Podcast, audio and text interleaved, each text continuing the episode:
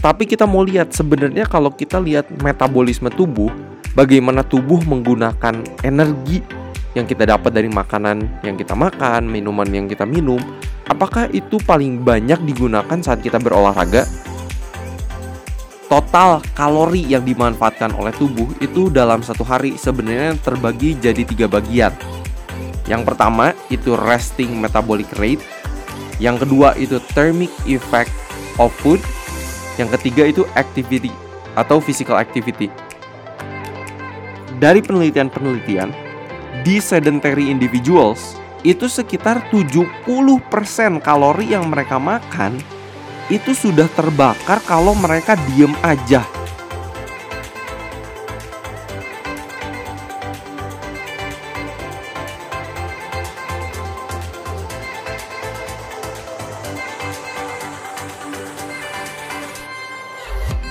Halo semuanya, selamat datang lagi di podcast Sehat Seutuhnya bersama saya Willionas. Di episode podcast kali ini kita bakal ngobrolin soal metabolisme tubuh. Kayaknya conversation mengenai metabolisme kayak eh metabolisme saya kayaknya lebih lambat daripada metabolisme kamu gitu kan. Um, terus apakah orang langsing itu emang metabolismenya lebih uh, cepat atau lebih kencang uh, tanda kutip ya dibandingkan dengan orang yang kelebihan berat badan atau obesitas? Dan apakah obesitas itu atau kenaikan berat badan apalagi nih buat teman-teman yang lagi di pandemi kayaknya banyak juga kalau yang aku lihat bahwa orang-orang tuh naik berat badan gitu di saat pandemi. Karena ya sering di rumah jadi kurang bergerak jadi lebih banyak makan. Tapi apakah itu metabolisme tubuhnya melambat atau apa yang terjadi apakah metabolisme tubuh kita itu semakin melambat ketika kita semakin tua, tapi apakah kita dapat melakukan sesuatu untuk mengontrol metabolisme tubuh kita. Jadi banyak banget informasi yang simpang siur juga di luaran mengenai metabolisme tubuh, tapi kita hari ini bakal dive in to research. Ya, banyak banget research-research yang saya sudah bacain. Saya nggak klaim juga kalau saya tahu semuanya karena banyak banget juga penelitian-penelitian yang keluar tahun 2019, tahun 2020 mengenai kelebihan berat badan, mengenai, mengenai metabolisme tubuh dan mereka masih bilang, masih nulis di penelitiannya bahwa we do not know everything yet. Jadi kayak masih banyak yang research harus discover. Tapi dari penelitian-penelitian terbaru yang saya udah bacain, saya harap saya bisa memberikan glimpse of um, light atau enlightenment jadi supaya kita lebih ngerti lagi nih mengenai metabolisme tubuh kita. Kita jadi nggak apa ya mungkin nggak gampang percaya dengan informasi yang simpang siur tapi kita akan lihat langsung yang dari research research terbaru tahun-tahun belakangan ini mengenai metabolisme tubuh. Apakah metabolisme tubuh saya ini ter terbilang cepat atau lambat sampai akhirnya naik berat badan di saat pandemi atau misalnya metabolisme tubuh saya itu cepat terus sampai akhirnya mau makan lima kali sehari pun misalnya langsing terus. Nah, kita akan temukan jawabannya di episode podcast kali ini. Mungkin teman-teman yang lagi denger nih mulai bertanya-tanya gitu kan. Kita sering gitu ngomongin kayak kalau lagi ngomongin kesehatan kayak eh metabolisme, metabolisme. Tapi sebenarnya metabolisme itu apa sih? Kita mau tahu definisinya ya. Um, ada banyak definisinya dari beberapa penelitian dan beberapa website kesehatan yang terkenal kayak misalnya dari Harvard, dari Mayo Clinic. Tapi salah satu definisi yang saya suka yang sederhana bisa dimengerti itu dari mayoclinic.org, salah satu website yang terkenal buat uh, informasi kesehatan. Dia bilang kayak gini. Metabolism is the process by which your body converts what you eat and drink into energy. Jadi metabolisme itu adalah sebuah proses di mana tubuh kita itu mengconvert it uh, apa yang kita makan dan minum menjadi energi. Oke. Jadi metabolisme ini juga adalah sebuah proses di mana tubuh kita mengutilize apa ya? Jadi menggunakan apa yang kita makan dan kita minum untuk menjadi energi supaya tubuh kita ini bisa sustain, tubuh kita ini dapat berjalan dengan baik, semua sel-sel itu dapat makanan, semua sel itu dapat memiliki energi supaya mereka itu dapat berfungsi dengan baik. Apakah itu sel otak, apakah itu sel di liver kita, apakah itu di paru-paru kita, apakah itu di jantung, dan itu diatur oleh ini proses yang namanya metabolisme. Proses di mana tubuh mengkonvert dari apa yang kita makan dan minum menjadi energi. Itu definisi mengenai metabolisme Sorry saya ulang beberapa kali supaya kita tuh inget. Jadi metabolisme itu apa sih sebenarnya? Jadi kalau kita lagi ngomongin metabolisme kita tahu dengan persis apa yang lagi kita omongin. Kalau memang metabolisme itu adalah proses di mana tubuh mengkonvert atau menggunakan apa yang kita makan dan minum menjadi energi, pemikiran kita kayaknya nomor satu itu biasanya olahraga. Karena kan olahraga itu menggunakan energi dari apa maaf dari apa yang kita makan itu diubah menjadi energi oleh tubuh supaya kita terus bisa bergerak. Apakah kita lagi push up apakah kita lagi lari apakah kita lagi hiking. Dan itu benar.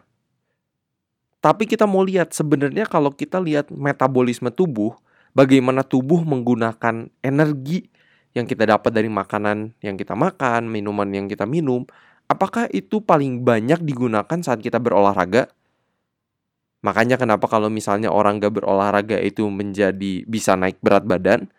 Atau sebenarnya kita diem juga itu ternyata kalori itu banyak banget yang udah kebakar. Kalau kita diem kita makan tiga kali sehari kita diem kita duduk nonton Netflix nonton TV nonton YouTube apakah tubuh tuh sebenarnya udah ngebakar kalori kalau kita diem aja jadi yang kita mau discover atau explore itu adalah gimana sih tubuh menggunakan energi ini menjadi bagian apa-apa aja. Jadi kayak misalnya eh, berapa persen sih dari kalori yang kita makan dari makanan itu digunakan untuk olahraga? Apakah untuk sustain sel-sel organ-organ di dalam tubuh kita? Ini yang bakal kita lihat. Dan saya rasa ini bakal shocking juga buat para pendengar podcast kalian karena ketika beberapa tahun lalu ketika saya mempelajari ini, mempelajari mengenai metabolisme kayak wow, ini tidak seperti yang saya sangka gitu. Oke, kita bakal lihat nih sekarang bagaimana komposisi metabolisme di tubuh kita. Kalau kita lihat yang namanya energy expenditure, jadi bagaimana sih tubuh menggunakan um, kalori yang kita makan dari makanan, dari minuman yang kita minum. Energy expenditure total kalori yang dimanfaatkan oleh tubuh itu dalam satu hari sebenarnya terbagi jadi tiga bagian. Yang pertama itu resting metabolic rate. Yang kedua itu thermic effect of food. Yang ketiga itu activity atau physical activity. Nah, kita bakal lihat ini resting resting metabolic rate atau yang disingkat sebagai RMR ya, RMR itu juga sama dengan istilah yang kalau teman-teman nge-google pengen belajar soal metabolisme itu sama dengan basal metabolic rate atau BMR atau juga resting energy expenditure. Jadi ini tuh bagian pertama dari bagaimana tubuh kita menggunakan kalori yang kita makan dan minum itu nomor satu adalah resting metabolic rate. Apa artinya ini RMR ini? resting metabolic rate adalah kalori yang digunakan oleh tubuh untuk menjalankan semua fungsi organ, semua fungsi sel, walaupun kita diam aja. Jadi contoh, kenapa jantung kita masih bergerak, kenapa kita paru-paru masih berfungsi untuk kita bernafas setiap detiknya, kenapa otak kita bisa terus berjalan, kenapa sel-sel pencernaan, organ-organ pencernaan juga berjalan berfungsi dengan baik, itu oleh karena tubuh kita memanfaatkan kalori yang kita makan dari makanan yang kita makan di resting metabolic rate. Artinya jadi kalau kita diem saja selama satu hari, kita bangun pagi, kita diem aja, kita makan tiga kali sehari tapi kita nggak beraktivitas gimana, kita diam saja di depan TV, itu bakal terbakar kalori-kalori yang kita makan. Nah berapa persen dari energi expenditure eh, atau kalori yang tubuh kita gunakan ini digunakan untuk resting metabolic rate. Dari penelitian-penelitian di sedentary individuals dari orang-orang yang hidupnya nggak terlalu aktif, maksudnya misalnya pekerja kantoran, tapi misalnya olahraga sekali-sekali gitu ya, itu sekitar 70% kalori yang mereka makan itu sudah terbakar kalau mereka diem aja. Oke, ini ini ini keren banget nih. Jadi kalau misalnya contoh saya makan let's say eh, biar gampang angkanya ya. Saya makan 1000 kalori. 70 persennya, 700 kalorinya itu sudah terbakar atau digunakan oleh tubuh untuk maintain, untuk menjalankan fungsi tubuh sehari-harinya. Menarik ya? Jadi uh, dengan diem aja, tubuh kita itu sudah membakar sekitar 70% kalori yang kita makan. Mungkin ini fakta baru buat para pendengar podcast, uh, buat teman-teman yang lagi dengerin podcast, coba cerna dulu sedikit ini. Karena 70% ya, ini sekitar 70% kalori yang kita makan itu sudah terbakar kalau kita diam saja. Itu yang namanya resting metabolic rate atau juga dikenal sebagai resting energy expenditure atau basal metabolic rate. Itu nama lainnya aja. Kalau misalnya ini sekali lagi saya sum up dalam bahasa Inggris dalam satu kutipan research dikatakan resting metabolic rate ini is the total number of calories that your body needs to perform basic life sustaining functions. Resting metabolic rate merupakan total kalori yang tubuh kita gunakan untuk melakukan basic life sustaining function, fungsi-fungsi untuk menjalankan tubuh kita ini supaya kita bisa tetap hidup. Mungkin para pendengar podcast kalian ini langsung pada mikir nih.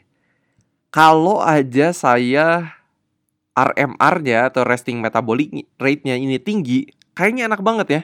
Mau makan apa pun, um, olahraga nggak olahraga, kayaknya diem juga kalorinya udah terbakar. Apakah ada orang-orang yang seperti ini? apakah ada yang resting metabolic rate-nya itu tinggi sehingga mereka misalnya langsing terus. Apakah orang yang misalnya sudah kelebihan berat badan, naik berat badan, apakah resting metabolic rate-nya ini menurun? Nah, ini yang bakal kita bahas lebih lanjut. Tapi kalau tadi kita lihat komposisi dari metabolisme tubuh dalam satu hari, itu pastinya ada resting metabolic rate untuk menjalankan fungsi tubuh Kedua, ada yang namanya thermic effect of food. Yang ketiga itu adalah physical activity. Jadi kita bakal lihat yang kedua sekarang adalah thermic effect of food. Apa sih ini thermic effect of food? Thermic effect of food ini disingkat juga sebagai TEF, TEF kalau teman-teman penasaran dan pengen Google, eh, banyak penelitian mengenai ini. Ini merupakan energi yang digunakan oleh tubuh untuk mencerna makanan. Jadi Betul, ketika kita makan, ketika kita minum, itu kita masukin kalori ke dalam tubuh kita, ya kan?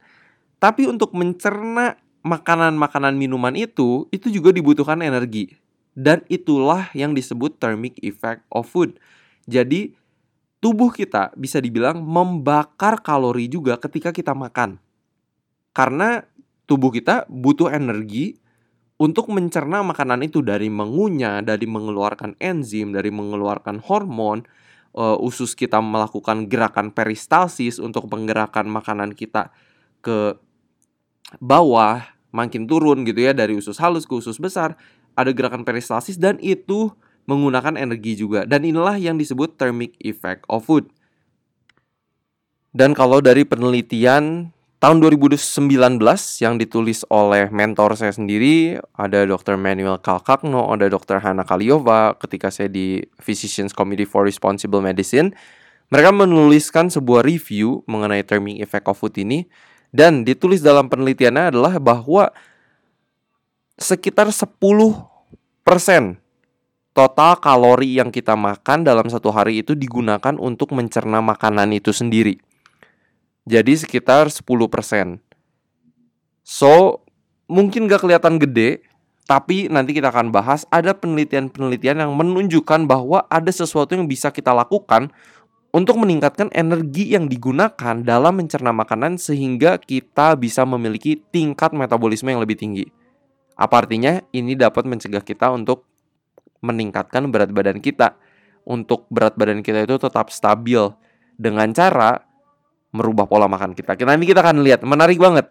Dari apa yang kita makan itu dapat merubah berapa banyak energi yang digunakan oleh tubuh untuk mencerna makanan ini dan ini dapat membantu kita sekali lagi menjaga berat badan kita. Lalu yang terakhir itu baru physical activity.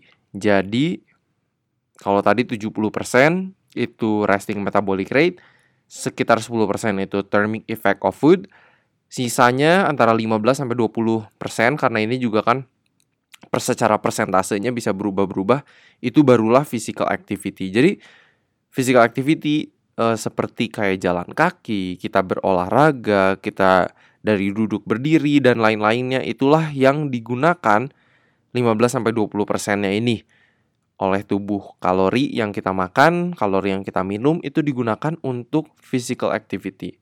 Jadi konsep bahwa wah kalori yang paling terbak banyak terbakar itu ketika kita olahraga itu salah karena kita diam saja sekitar 70% kalori yang kita makan, kita konsumsi itu sudah digunakan oleh tubuh untuk menjalankan fungsi basic supaya tubuh kita dapat berjalan dengan lancar.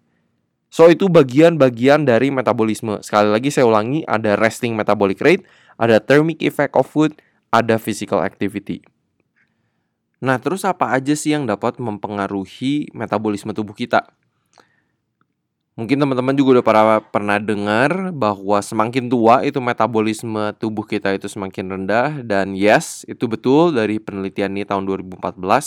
Salah satu uh, penelitian melihat public health perspective. Jadi uh, mereka mengambil sampel yang banyak banget di masyarakat, di tes metabolisme mereka dan secara jelas atau dengan jelas terlihat bahwa semakin kita tua, metabolisme kita itu semakin menurun.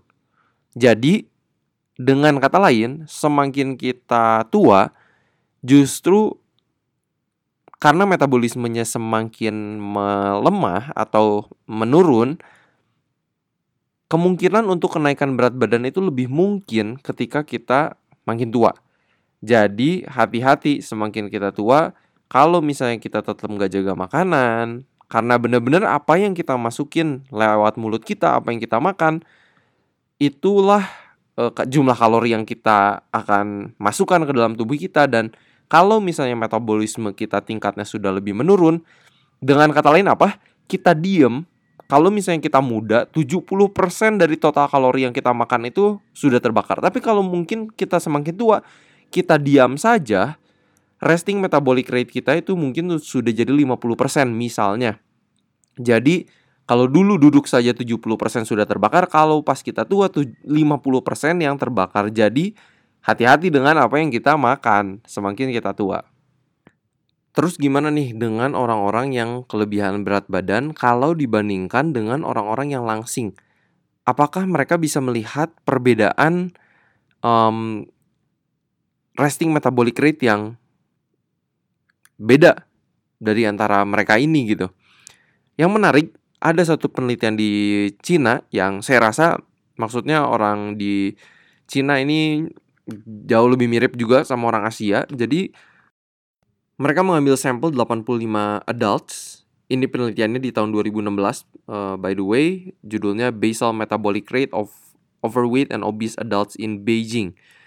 Jadi mereka melihat bahwa resting metabolic rate dari orang-orang yang overweight dan obesitas justru lebih tinggi dibandingkan dengan orang-orang yang memiliki berat badan yang normal. Bentar, ini ini ini unik banget. Jadi dengan kata lain, orang-orang yang kelebihan berat badan atau obesitas, mereka temukan di pada orang-orang di Cina, kalau mereka diem, mereka lebih banyak ngebakar kalori dibandingkan dengan orang yang langsing mungkin ini agak kontradiksi gitu ketika saya mempelajari ini juga saya mikir kayak saya kira orang-orang yang langsing itu justru lebih ngebakar kalori lebih banyak ketika mereka diem dibandingkan dengan orang-orang yang kelebihan berat badan dan obesitas. Karena mereka langsing gitu kan. Kok orang-orang yang overweight dan obesitas justru membakar kalori lebih banyak ketika mereka diam saja dibandingkan orang-orang yang langsing. Ini menarik banget. Ini menarik banget. Kenapa ini bisa terjadi? Karena berarti dengan kata lain, orang-orang yang langsing itu tingkat metabolismenya RMR-nya atau resting metabolic rate-nya itu lebih rendah dibandingkan orang-orang yang overweight dan obese. Menarik banget, menarik banget. Um, yang mereka lihat sepertinya ini berkorelasi berhubungan dengan tingkat lean body mass yang lebih banyak atau jumlah otot yang lebih banyak pada orang-orang yang overweight dan obese. Makanya kenapa mereka diam saja metabolismenya itu lebih tinggi karena mereka memiliki otot yang lebih banyak, lean body mass-nya lebih banyak dibandingkan dengan orang yang langsing. Karena secara dong maksudnya kayak orang-orang yang overweight, orang-orang yang obese, mereka harus mm, bisa nahan badan mereka. Let's say kalau mereka dari jongkok misalnya ke berdiri, mereka uh, dengan bantuan tangan mereka, dengan otot kaki yang mereka gunakan, mereka akan memiliki masa otot yang lebih banyak dibandingkan dengan orang yang langsing. Makanya kenapa mereka lihat sepertinya ini alasannya kenapa orang-orang yang overweight dan obese itu memiliki tingkat resting metabolic rate yang lebih tinggi dibandingkan dengan orang yang langsing. Tapi kenapa mereka tetap kelebihan berat badan? Sedangkan mereka sudah memiliki metabolisme yang lebih tinggi dibandingkan dengan orang yang langsing. Ini yang menarik banget. Menarik sekali. Kita akan lihat dive in lebih banyak lagi mengenai ini. Ada penelitian mengenai orang-orang yang sudah kelebihan berat badan dan obesitas, terus mereka mengikuti weight loss program. Ketika mereka mengikuti weight loss program dan akhirnya turun berat badannya, mungkin kita pikir secara logika kayak oke okay, kayaknya mereka bisa turun berat badan itu karena metabolismenya itu meningkat atau resting metabolic rate-nya ini meningkat. Jadi diem aja semakin banyak kalori yang dibakar. Makanya kenapa mereka turun berat badan. Well, ternyata enggak. Jadi orang-orang justru yang turun berat badan justru tingkat dari metabolisme mereka RMR ya resting metabolic rate mereka itu justru menurun. Seperti ini penelitiannya, orang-orang yang turun berat badan dengan mengurangi 1000 sampai 1500 kalori per hari, metabolic uh, eh, RMR mereka dari yang diem aja ngebakar 1600-an kalori itu turun jadi 1500-an. Jadi lumayan turun 100 poin. Sekitar 100 poin. Kalau misalnya orang-orang yang lebih mengikuti penurunan berat badan secara pelan-pelan jadi mereka mengurangi sekitar 500 sampai 700 kalori per harinya RMR mereka juga menurun dari yang sekitar 1580-an jadi 1560-an. Jadi berkurang sedikit. Cuman sekitar 20 kalori. Tapi kalau misalnya orang-orang yang turun berat badan secara rapid, secara cepat itu lumayan. Justru sekali lagi metabolismenya menurun. Penelitian lagi yang lain ini ada e, meneliti juga orang-orang yang kelebihan berat badan. Ini menarik. Di baseline pertama ketika mereka masih kelebihan berat badan, obesitas, RMR mereka, mereka diem aja itu sudah ngebakar 2600 kalori. Ini banyak banget. Diem aja udah ngebakar 2600 kalori. Setelah 30 minggu mengikuti program penurunan berat badan, resting metabolic rate mereka itu menjadi 1700. Ini berkurang sekitar 900 kalori per harinya yang terbakar kalau mereka diem aja. Jadi ini menarik. Um, ini men-challenge ide bahwa orang-orang yang weight loss yang mengalami penurunan berat badan itu oleh karena metabolisme tubuh mereka yang semakin cepat. betul kalau misalnya weight loss programnya menggunakan uh, program olahraga, betul banyak kalori yang bisa lebih terbakar ketika mereka berolahraga. Tetapi ketika mereka diam saja justru kalori yang terbakar itu menurun. Kenapa? Pertanyaannya kok kok bisa kayak gini? Kalau misalnya bayangin ya. Ini kerennya soal tubuh manusia.